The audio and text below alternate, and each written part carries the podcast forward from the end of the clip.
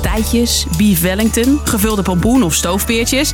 De recepten voor het kerstdiner vlogen de afgelopen dagen om je oren. Geniet van luxe met de vijfhonderd feestelijke kerstproducten van Delicieux. Maar wat is eigenlijk het recept hiervoor? Last Christmas. You better watch out. Merry Christmas, everyone.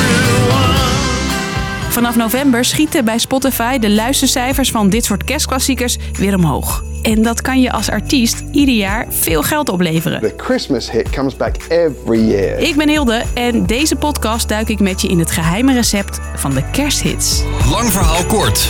Een podcast van N O S op drie en drie F M. I'm driving home for Christmas. Feel lonely, Christmas doesn't simply having a wonderful Christmas time. Het kan bijna niet anders dan dat je een van deze nummers al meerdere keren voorbij hebt horen komen. Mariah Carey stond afgelopen week zelfs voor het derde jaar op rij op nummer één in de Amerikaanse hitlijsten met, hoe kan het ook anders?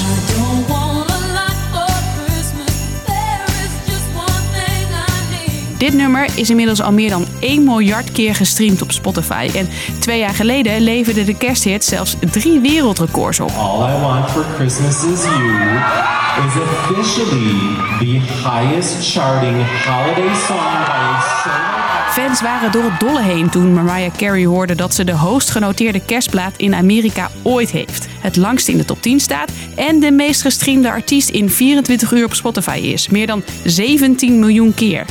Volgens een Amerikaanse zender ontvangt Mariah Carey ieder jaar een dikke vierhonderdduizend euro op haar bankrekening. Voor dat ene nummer dus. En daarmee is ze nog niet eens de best verdienende kerstartiest. So here it is, Merry Christmas, everybody's having fun. Deze kerstklassieker van Slade werd uitgebracht in negentien drieënzeventig en levert ieder jaar nog zo'n zes ton op.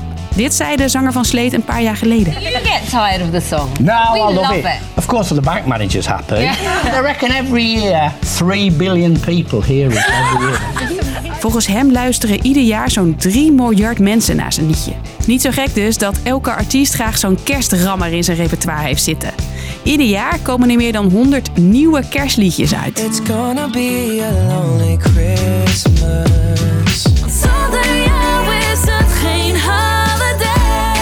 Anderen proberen te scoren met een cover van een al bestaand liedje.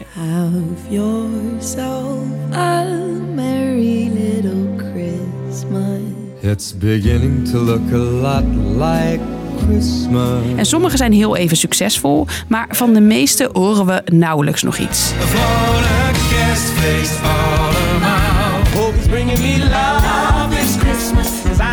Heel soms lukt het om een nieuwe klassieker te schrijven.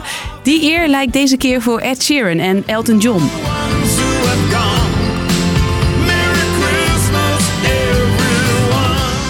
Maar waarom is dit zo'n rammer en deze niet?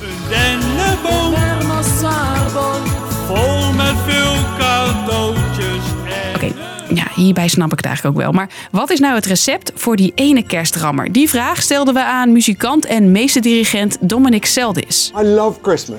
I love Christmas music. Volgens hem hebben alle kersthits in ieder geval één ding gemeen. Most of the time it's about good cheer, good food, good wine, gezelligheid, friends and family coming round. Een goed kerstnummer gaat dus vooral over dat lekkere, warme, gezellige gevoel. En, ook belangrijk, de meeste nummers hebben het woord kerst of Christmas in de titel.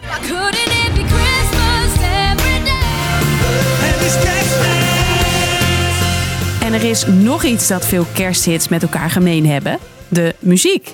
So, go from there to there and then to there to there. So it's four chords. Basically four chords.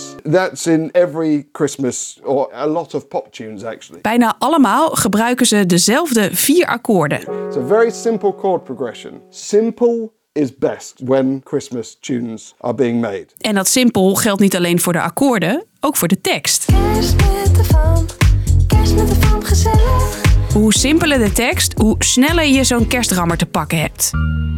En tot slot de kers op de taart van het kersthitrecept. Kerstbellen. Die kan je niet genoeg hebben en moet er eigenlijk altijd in. Of het een hit wordt, dat is afwachten, want de concurrentie is dus sterk. En of het ook echt een kerstklassieker wordt, dat weet je pas over een aantal jaar. Dus, lang verhaal kort, een kersthit kan je heel wat geld opleveren als je echt een rammer te pakken hebt, wel honderdduizenden euro's per jaar. Zo'n nummer schrijven is eigenlijk niet zo moeilijk. De ingrediënten zijn vrij simpel en vaak hetzelfde. Dus ik dacht, ik trommel onze redactie even op en probeer het zelf ook eens. Neem nog een slok, eet een oliebol. Pak een fles wijn, champagne, bier, iets en alcohol. Je kan het... hmm, ja, nou ja, alle ingrediënten zitten erin. Maar of dit automatisch een kersthit oplevert? Ja, ik zou zeggen ja... Maar ik ben wel een tikkie partijdig. Laten we de podcast maar snel afsluiten. Tijd voor het kerstdiner. Maandag rond vijf uur zijn we er weer. Als je kerst gaat vieren, fijn kerstfeest. Gelukkig nieuwjaar en een Merry Christmas time. drie F M Podcast. Heel voorzichtig lopen ze naar de deur. En meteen schreeuwen ze terwijl ze een pistool op zijn hoofd richten. Geld, geld, we willen geld. Ik ben Joost, ik ben historicus en D J bij drie F M. En in de Geschiedlied podcast duik ik in liedjes die gaan over historische gebeurtenissen. Wist je bijvoorbeeld dat dit liedje van Bastille gaat over een koelbloedige moord op een afgelegen boerderij? Je hoort het in de podcast Geschiedlied. Check hem in de drie F M app of jouw favoriete podcastplatform.